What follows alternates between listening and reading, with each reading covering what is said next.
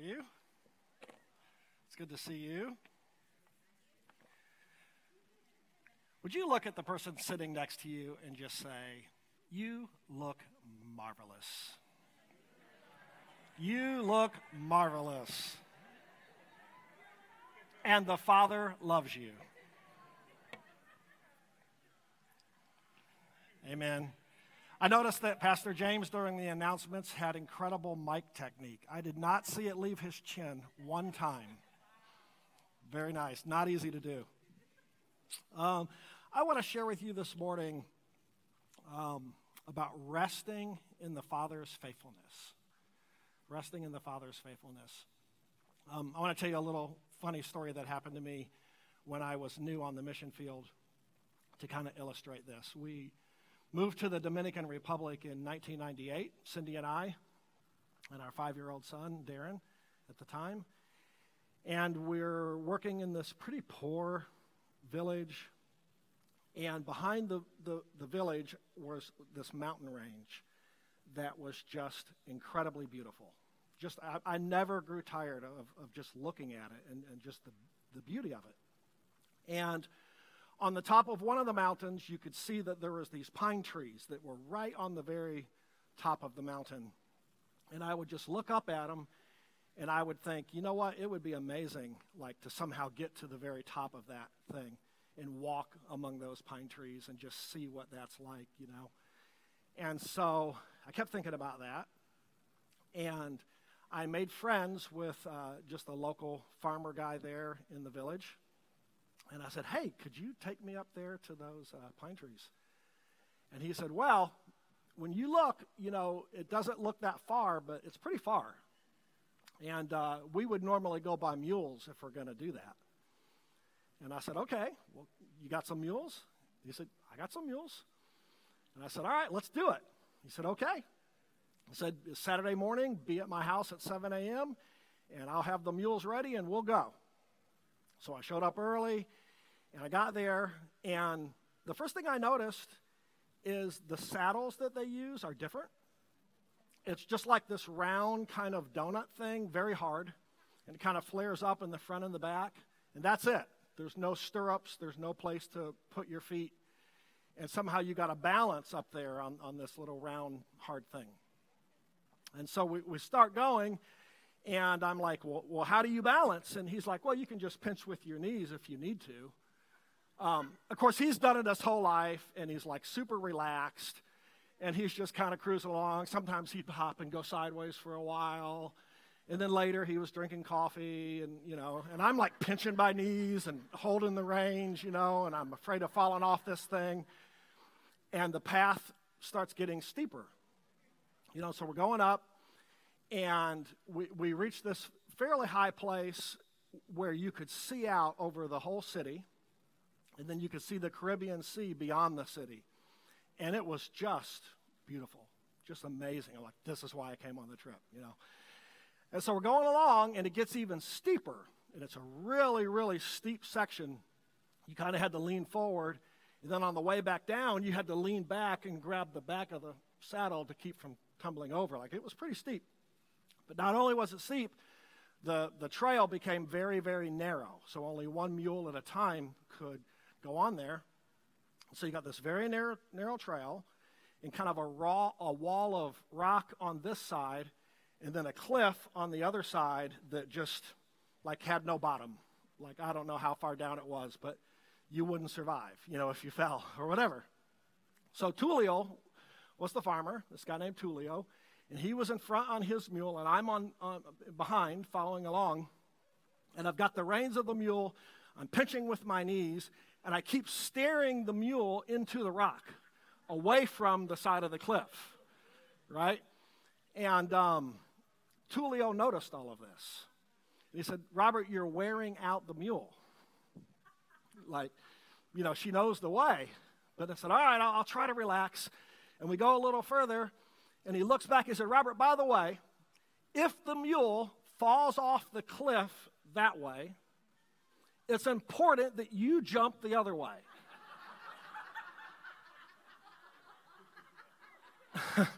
and, I, and I looked at him and I, and I called and I, and I said, um, Tulio?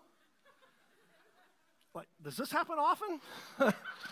no, Robert, no, not too much. No, don't worry, don't worry. But, ju- but if it does, just make sure you jump the right way. So now I'm really trying to steer the mule into the rock, away from the cliff, you know, just really tense. I, I for, for like two weeks, I couldn't walk after, after the trip.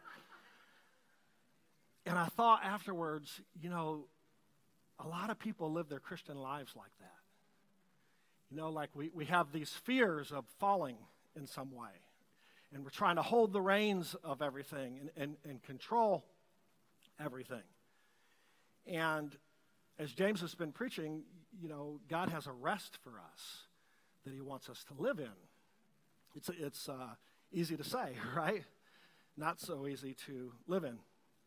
Um, but, but God's heart for us is to trust in his goodness. God's heart for us is to trust that he has our back, that his intentions toward us are good, and that he always wants the very best for us. In, in Romans 8, 14 and 15, it says, For as many as are led by the Spirit of God, these are sons of God. If you did not receive the spirit of bondage again to fear, but you received the spirit of adoption by whom we cry out, Abba, Father. So, this is one of my favorite verses. There's a lot of meat, a lot of interesting stuff in this verse. It says, Who are the sons? That includes daughters, those who are led. Right? This ability to be led, this ability to not harden my heart, but to stay open, to stay pliable, and to be led. And the challenge to that is reverting back to the bondage of a spirit of fear, right? That's what it's saying in the verse.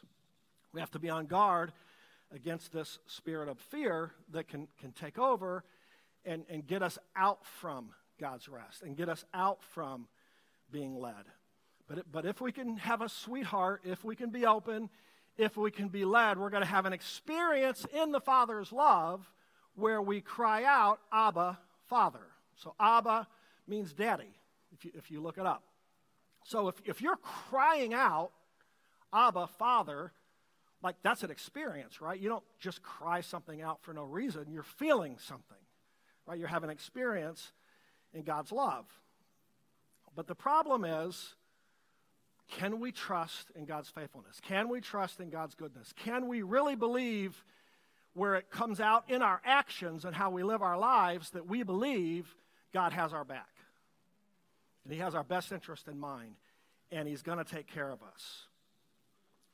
But what happens when fears come up? Generally, two things happen when fears begin to take over. We can become controlling. I've never done that, but I hear about it. we get pushy, right, toward other people, striving, you know, demanding, bossy.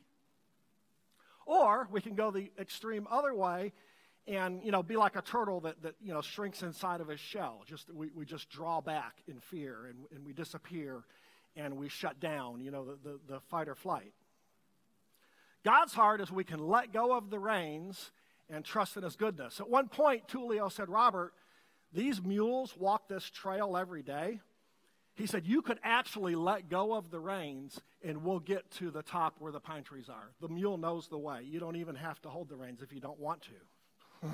All right. And so I want to look for a few minutes at the example of Moses. So, Moses to me is amazing. Moses is, if not my favorite character in the Bible, like right at the very top, like, like to me, he's just a, this incredible character. Sometimes we think of Moses as maybe having some moments of weakness and stuff like that, but I think Moses was uh, just an incredible person. Moses was raised by Pharaoh's daughter. And so you got to think about that for a minute. Moses was raised in the palace. In fact, it, it says in uh, Acts 7:22, and Moses was learned in all the wisdom of the Egyptians and was mighty in words and deeds. So, in his younger years, you know, he had a, a young man's spirit and he was highly educated and highly trained And, you know, he was a guy, like, you know, an important guy, a guy who could speak well and, and was well educated and can get things done, right? And he had a calling. He had a calling to rescue his people. He started to feel that. And, and he knew that God was calling him to do something. And so, in his strength, and in his knowledge, and in his ability, he's like, I'm going to do this thing, right? And he sees an Egyptian abusing a Hebrew, and he kills that guy, right? But then he finds out that word has gotten out and there could be big trouble, and so he flees. And he goes to live in the desert and tend sheep for 40 years. And so then we know the story of the burning bush. He has this experience. He's, he's 82, 83, 83 years old at the burning bush. So that means he was 40 when he left Egypt, right? Now he's 83. And so, you know, he lived in, in you know, a position of, of a lot of power and authority for a good while, and then he's in the desert, and then he has this burning bush, you know, and we, we have the famous verse, Exodus 4.10, and Moses said unto the Lord, O my Lord, I am not eloquent, neither heretofore, nor since thou hast spoken unto thy servant. I don't know how I got the King James Version here, but, but I am slow of speech and slow of tongue. So I've, I've heard this verse preached so many times you know, look at Moses copping out. Where's his faith? What's wrong with him? You know, God's clearly calling him, telling him to do stuff. He's got excuses. That's not how I see this verse. I see this verse as a guy who had a full on young man spirit who would work hard to make things happen to 40 years in the desert tending sheep and in a place of complete brokenness where he would no longer try to look to his own strength. That he would only, you know, rely on God if anything was going to happen, if he was going to ever accomplish this calling. And then we go on to see, you know, that, that that's what happened. Um, in Numbers 12 3, it says Moses was the humblest man on the face of the earth. I think in the King James it says he was the meekest man on the face of the earth. Can you imagine? The most teachable. It goes on to say there that God's, God says, When I speak to my other prophets and my servants, I use prophecy or analogy or dark speech or you know these different things because they'll mess it up. There's too much of them still in the mix. But when I speak to Moses, I can speak plainly as a man speaks to his friend face to face. Does that make sense? The humility and the meekness that was in him, the, the, the, the degree that he had died to his own strength and, and, and trying to accomplish things through his own ability w- was incredible. He could be led, and he was a son, right? And he knew the Father's love. The only time I can think of where Moses went to like fight or flight was when he struck the rock.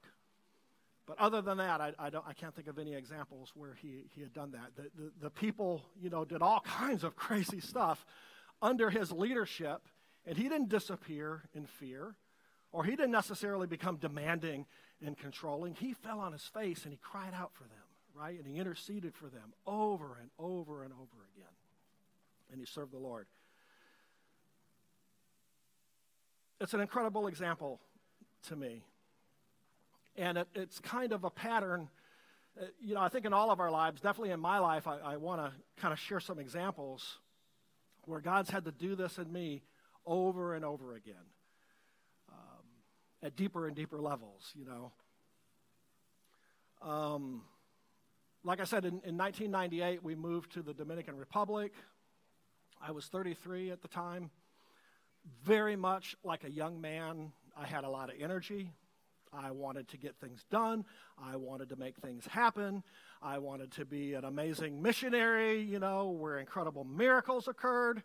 And, uh, you know, I was just ready to do this thing. You know, when we got down there, I remember one of the first things that happened. We took over from this other missionary couple, Howard and Edna Gunter. And uh, we had a couple of weeks with them before they returned to the States, and we were fully taking over. And uh, Edna makes this comment. said, In one week, you've learned to drive as crazy as, as Howard drives after six years. and there was just all these ways that I would struggle. I, I, I, was brand new, so I didn't know at that point a lot about working with other cultures and the differences in cultures and how to interact with other cultures and all these kinds of things. And I was always worried about getting ripped off for some reason. So you have these motor taxis, we call them conchos. The guy that drives a concho is a conchero. And um, they would see me, if I wanted to take a little motor taxi to go do something in town, they would charge me extra. I didn't like that. And I'd try to argue with them with the little bit of Spanish that I had. And uh, I would wait for, no, forget you. I'll wait, I'll wait for the next, uh, next guy, see if he'll give me the fare that he charges everybody, you know. Um, and all these little things would happen. Um, it was a different life. There was, there was really no mail. Like you couldn't just put a, if you had a bill like our electric bill, you couldn't just put a check in the mail to pay the electric bill. We would get our electric bill and you had to pay it in cash. And so you'd have to go to the bank, cash a check, get cash, then go over to the electric company, wait in a very long line, and, and pay your electric bill in cash. So my next door neighbor was the, the uh, manager of the bank, Banco Popular. And he had kids the same age as Darren, and they were buddies, and they played together every day, and he's my neighbor. And I'd be in that line, and I would be determined to be this good, loving missionary there to save everybody and everything. And there'd only be a couple people in line, but 45 minutes would go by. I'm like, oh my gosh. You know, and, and, and then he had an office over here on the, on the side with, with a glass window, and he'd be looking out, and, and I, I finally am like,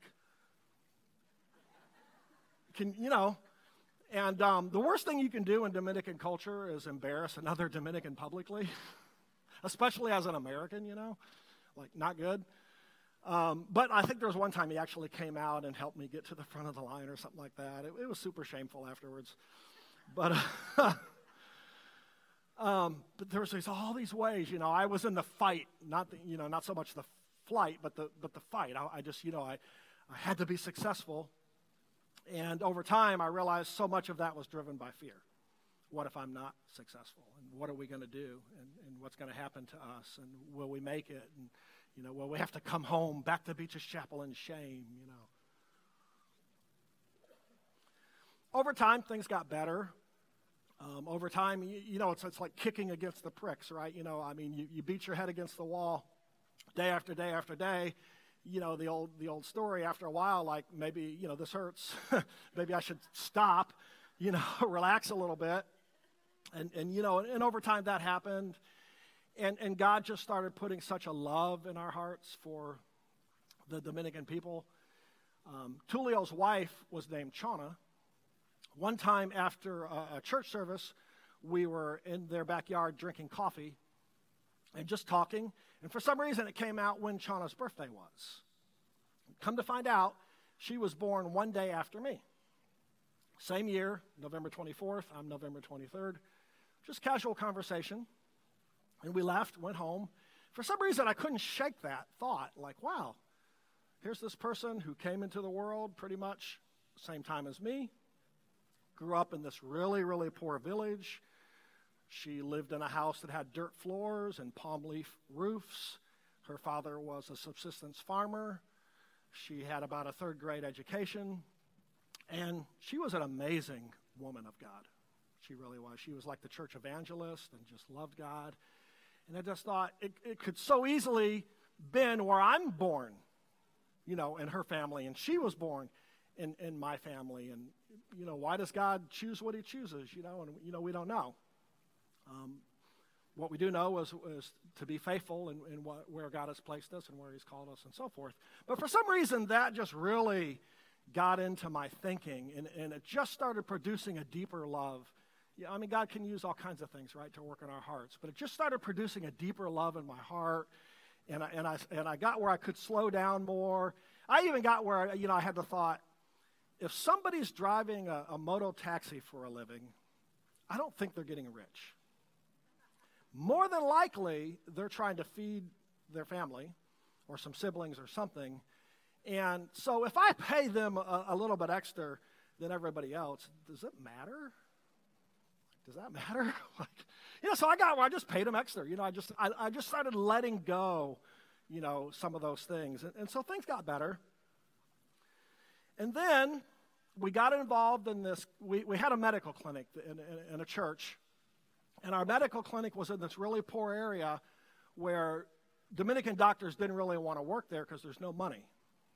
Nobody's got money to pay for medical care. And so it'd be a, in these poor areas, it would be like the Catholic Church or a ministry like ours who would, you know, do some kind of a medical outreach.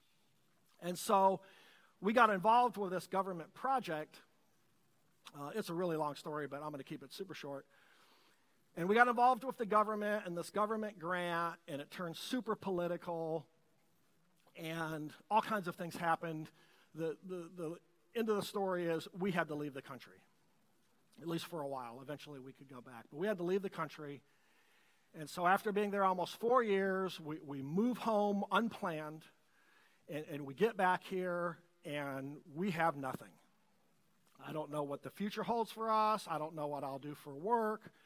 I don't know if there's any way to continue in ministry. We had to lay everything down. I remember um, we're walking in the airport and we feel like we, we just came out of a battle zone. And we, we've arrived back here to Jacksonville. And I reach for my uh, keys in my pocket, just out of habit. You know, you arrive, okay, I got to get in my car and go home. And all of a sudden I realize, wait a minute, there are no keys in my pocket. I don't have a car. Um, nor do I have a home for that matter, um, nor do we have furniture or dishes or anything else. And it was a really, really difficult time in our lives. And um, some of you were here and supported us uh, in those times, you know, and we're forever grateful for that. But so much fear, you know, that's when I definitely moved into fear at that time. That was a wilderness time. And, and uh, you know, I'm like, we've laid down our ministry. I have no idea where we're going or what the future holds. And so, in the midst of that, we had a temporary provision of a place to stay and things like that. And there's this one day where Cindy goes surfing. She got back for, from surfing, and I got mad at her. And I said, We are in crisis, and you're going surfing. Like, don't you care? Don't you know what we're in the middle of? This is a challenge of our lifetime in faith. Cindy always had more faith than me, pretty much always. In Hebrews chapters 3 and 4, those are the rest chapters that we know about. I just want to point to a couple quick, quick things right there. In Hebrews chapter 3, 7, and 8. Therefore, as the Holy Spirit says, today if you will hear his voice, don't harden your hearts as in the rebellion in the day of trial in the wilderness. So that's kind of like the first thing God starts to say about rest, right? If I, if I hear him, don't harden my heart, especially if I'm in the wilderness, right? We're in the wilderness at this moment, have no idea what the future holds. The fears are there. You can't even go surfing. Like the fears are there. And that's where it's a challenge to, if I harden my heart, I'm moving into independence. That's the opposite of being led, right? That's where I'm moving into this fight or flight stuff. Hebrews 4 and verse 10. He who has entered his rest has himself also ceased from his own works as God did from his. Um, I want to kind of focus in on this part ceased from his own works. You know, because again, that's kind of what Moses did, right? He didn't shrink back in fear. He kept interceding, interceding. You know, he didn't move into trying to be controlling. He just kept going to God and allowed God to lead him, right? And, and that's the challenge. That's the, I, I don't view this like as a one-time thing, right? This is our lifetime path that we're growing in this. You know, as the years go by, we're, we're ideally growing in our ability to be led, our ability to, to let go of things.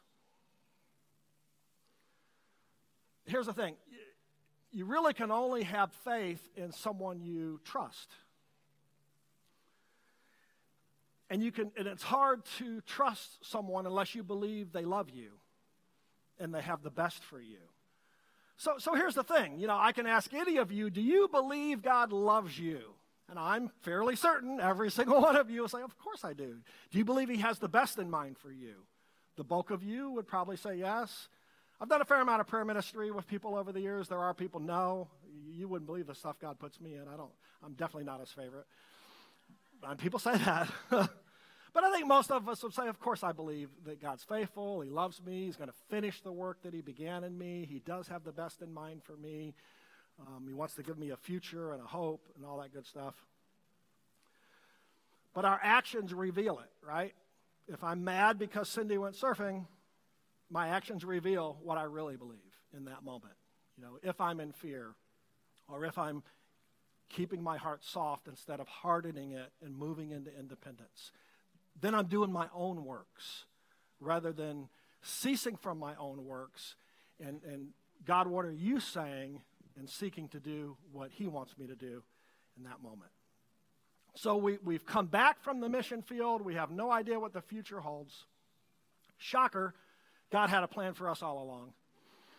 But you don't know that in the moment, right? You don't know that in the moment. So we had begun relating to this ministry called Shiloh Place, led by this guy, Jack Frost. All of you have heard me talk about him before.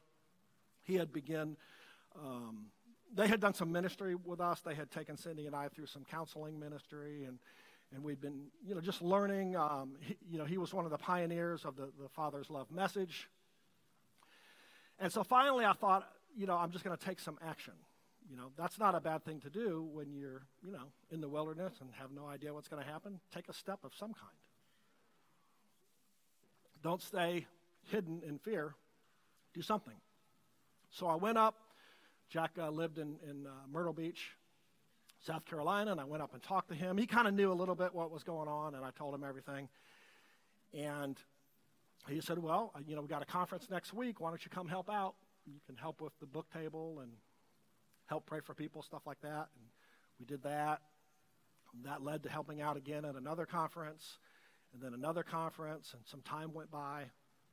And then Jack said, Hey, we've got this trip to um, Cambodia and Vietnam. We've got groups of pastors in both places who want a Father's Love Conference and um, I'm sending this guy, a uh, pastor friend of mine, and uh, you want to go? Yeah. awesome, you know. So, first time ever going to Asia. And it was the first time back on the mission field in like a year. Um, and that was a very emotional trip. You know, the, Bangkok is the hub over there. You know, you go to Bangkok and then you go to Cambodia or, or Vietnam. We arrive in Bangkok at midnight and come outside, and taxis are honking their horns every, everywhere, and people are trying to grab you to ride with them and take their car, you know, use their service, and kids are running up trying to get money from you, and it's hot and steamy, even though it's midnight, and there's smells in the air, and I'm like, I know this. You know, I live this, and, and, and just being back in it after a year just wrecked me. And that's another story that I, I won't completely get into, but like that was just a major, major moment and so Jack went on to reveal after some time, he said, We've actually been praying for a missionary couple to join our team because we get all of these calls from all over the world, and we, we want someone who, of course, knows the Father's love, but has experience in missions and working with other cultures to, to send and, and do these Father conferences. And it led to this incredible season in our lives where we went to over 30 nations holding Father conferences all over the world and, and Jack, you know, mentoring us and, and, and helping us and, and so forth. And it was amazing. I mean, just the most amazing season. And I didn't know that when we arrived home from the Dominican Republic, right? I didn't know any of that. I didn't know what the next step was, but, but God was faithful. And I didn't pass the test with flying colors, right? I was fearful in the transitionary time before we knew where things were going. I was very fearful. Um, but I did the best I could, you know, and, and obeying and, and being led is best, even with the fear, being led and taking steps and, and doing what God had. I remember uh, one, one really key event early on in relating to Jack. I was uh, driving up to Shiloh Place in, in, in South Carolina. And for some reason, I started thinking about things that had happened in the Dominican Republic and other ministry events that were kind of painful. And I had this thought you know, for all these years in, in, in ministry, I've always thought like I knew everything. Like I'm going to get things done and handle things, and things are going to be amazing. And I know, I've studied the Bible like nobody else. And I, I know stuff, you know. And so I'm driving along thinking, you're kind of admitting, I guess, you know, this attitude has been in me, you know, which is really born out of insecurity, right? And I'm thinking, Jack has something that I don't have. I see it, I feel it when I'm around him. He's got a maturity that I don't have. And, and, and he's just, there's something about him. You know what? I'm going to shut up. And I'm just going to do what he says. For the first time in my life, I'm not going to know everything, and I'm just going to do what he tells me to do. That decision changed my life in a radical, so much growth happened in those next few years. It was just amazing. Just amazing. So then, we came home from the DR in 2002. In 2007, Jack passed away from lung cancer. And it was devastating to me. I mean, just devastating. I thought we would be working with Jack until retirement. I mean, it was everything I hoped for everything I wanted. I'm traveling the nations, you know, doing these big conferences full of pastors, and it was great. You know, it was a wonderful time. And I didn't think it would ever end. I didn't want it to ever end. And all of a sudden, Jack's gone. And he passed away. And uh, I remember the last conversation that I had with him. Um, he was really, really sick and not leaving his house. And I had an opportunity uh, to go by his house and spend a few minutes with him. And I said, um, you know, th- this is hard, obviously, but I feel equipped. Like, I, I, feel like you've given me what you were supposed to give me. And as, hard as things will be, you know, I, feel equipped to do what's ahead of me. You know, and, and, and that was an interesting time. And so we continued traveling to the nations even after Jack passed. But there was still, it was still kind of a wilderness mentality that I had. I, I still felt a certain aloneness and, and, and some sense of abandonment. You know, I often view Jack as like the only male authority who had ever really been kind to me, you know, because I, I didn't get that at home. I never got that from some kind of a coach on a sports team. Um, you know, Jack was kind of that first person who, who really invested in me, you know, even when I felt like I was a mess. And he loved me anyway, and, and a lot of growth and maturity occurred. Now he's gone. You know, I'm on my own. I got to figure things out, you know. I wasn't really on my own because that's the whole idea of being led, right? The Father's there. But I felt like that. And um, so time went on, and again, over you know some years, I got counseling, grief counseling, and other types of ministry, and little by little things got better. And I felt like the season was kind of coming to an end of just going to a nation, doing a conference, and then leaving, going on to the next nation. Like, it's good, you know, it's fun. You, you, try to stir everything up, all the pastors cry, forgive their parents, and receive more of God's love, and then you're gone. You know, and, and for about a year, I, I kept having a thought like, but how much, you know, they forgave their parents? Great. You know, maybe they know a little bit more of God's love. Great. But how, you know, one conference, we're gone, maybe never see them again. How, how much change could that really do? I mean, is it really changing the way they do church week in and week out because we came and did this one little conference? That thought just was kind of there for about a year. So then I had a trip to Malaysia, and there was a guy there that was kind of a friend. He'd been in a number of different conferences with us, and just this good guy, this Malaysian guy. And um, we had visited this, this uh, ministry of some kind where uh, the, the founder of the ministry had passed away, but he had done all these different things in the community and had all these spiritual sons. And, and my friend says, Robert, I, I see you as, as um, God's going to use you like a father, and you're going to have all these spiritual sons, all these pastors and stuff. And I didn't know what that meant exactly, but it felt right. Like I didn't know what, how that would unfold or what that would look like, but it, it felt, you know, when you get a word from someone and it just feels like that, that's a word. Even if I don't understand it, I know I'm getting a word from the Lord right now. And so I came home from that trip to Malaysia, and we had been going to the Philippines quite a bit, and a lot was happening over there. And I think we're supposed to go to the Philippines for a while, maybe live there for a couple years. So that, that's a big move. You know, we'd been back here. This was 2014, I think. So 2002 to 2014, we were living here again and traveling out. And now all of a sudden, we're going to move back to the mission field, all the way in Asia, right?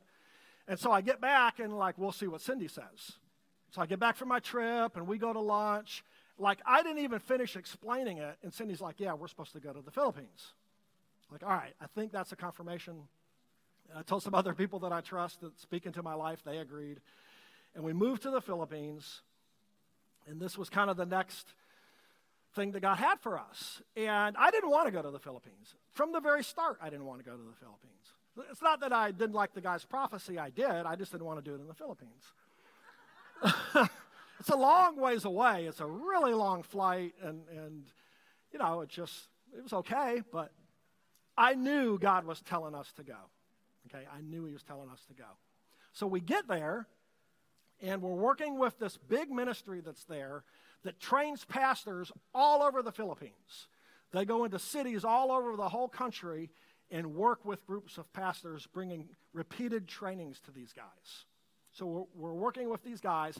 So we had an immediate connection that was a miracle they had recently they did a lot of trainings on like intercession praying for your city and all these kinds of things. Good, good stuff.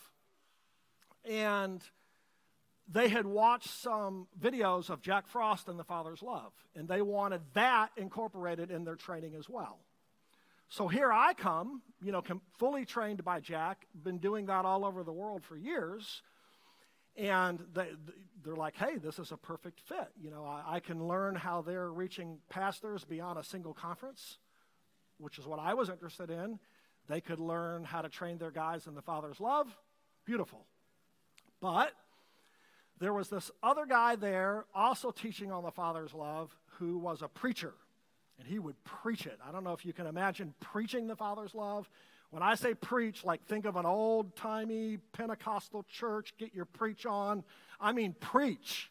Stir the emotions, get the buy in. We're going to believe in the Father's love, right? Come on now. You know, and I hated it. I hated it. Like, that is not how you teach the Father's love. That's not how Jack taught me. I've done years of counseling with people. I know what it takes to get past these childhood traumas and really let the Father's love in. And, you know, preaching's not how you do it. And, you know, they were, they were giving him all these really big meetings that I wanted. And it just irritated me to no end. And I was mad. I didn't want to go in the first place. Now I'm mad that I got to put up with this. And it was going deeper, right? Things were going deeper. God was getting deeper at my control issues and my fear issues and my ability to be led, right? And so I was. I, you know, every time, you know, I, I would teach all the pastors in the smaller meetings.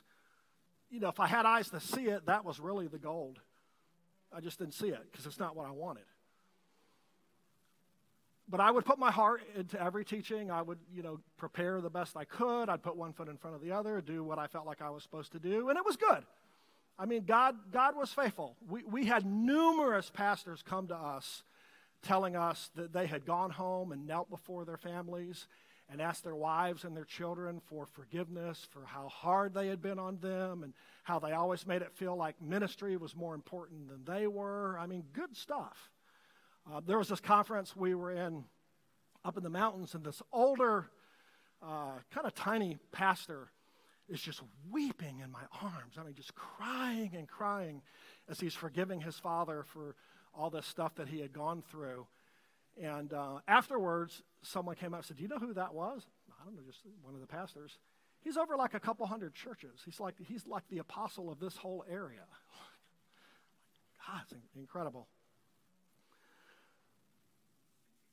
But the biggest gift that came out of that whole once once I got past, you know, I let go of the anger, I you know, I forgave, you know, I mean, God, it's what you want, not what I want. You know, you're the one that determines where I go in ministry, not me.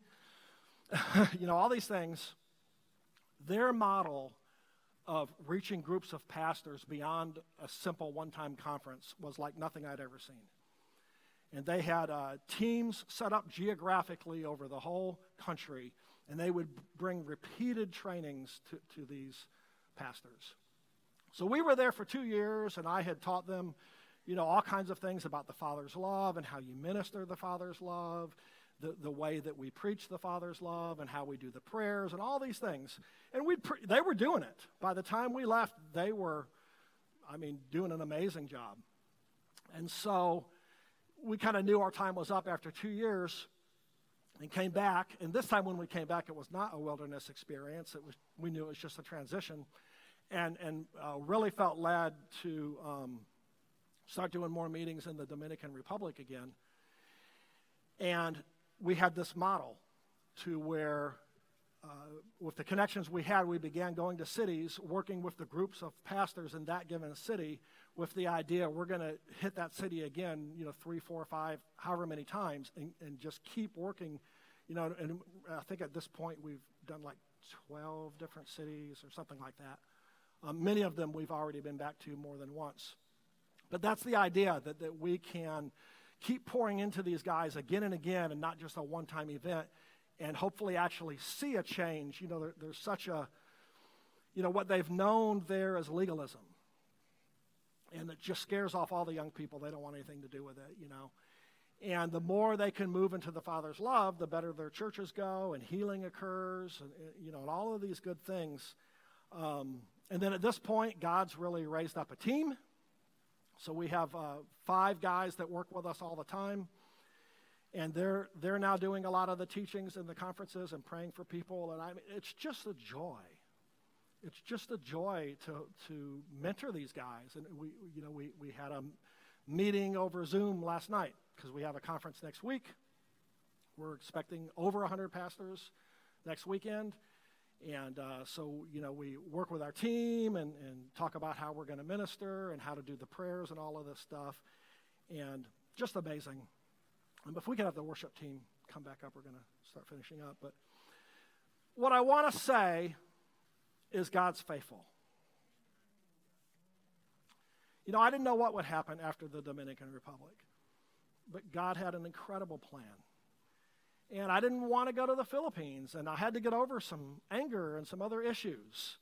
But what I learned there, I couldn't be doing what I'm doing now in the Dominican Republic without the Philippines. Does that make sense? And I could have never went to the nations for Jack had I never been in the Dominican Republic. You know, you don't know all of this at the time, right? At the time, you're like, oh my God, what's going to happen? But God has always been faithful. And so we just want to take a little time and minister to you guys this morning. Um, maybe you can just close your eyes for a moment. Maybe something God is speaking to you this morning that you need to let go of. Maybe there's been some way you've been kicking against the pricks, fighting against something, banging your head against the wall. And God's saying, Would you just give that to me?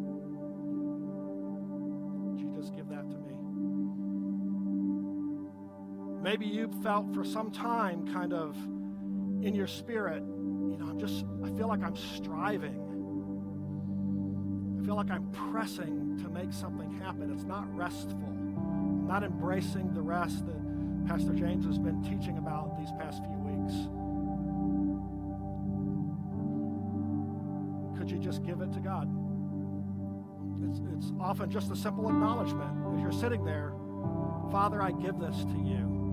I'm going to trust you instead of my own effort.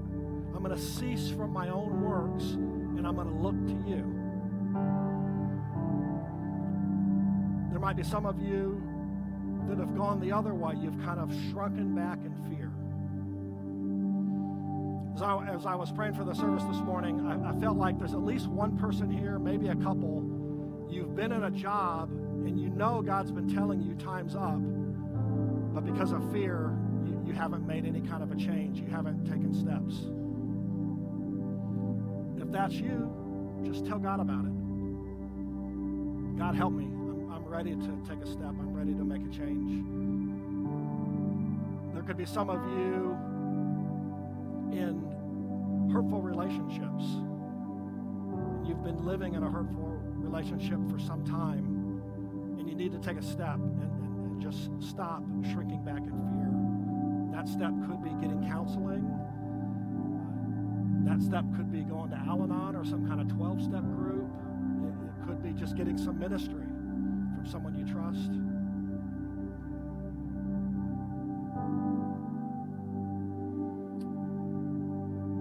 We want to ask the ministry team to come up this morning.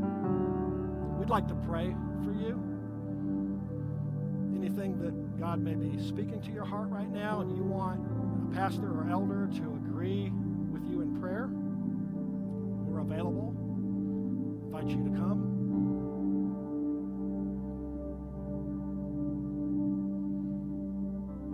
Father, thank you for working in our hearts. There's a glorious rest available, a glorious rest, a place of being led, a place of living in peace instead of drama. God, thank you for helping us to move toward what you have, to let go of things, to take action, to obey to do what we know in our hearts you've been telling us to do.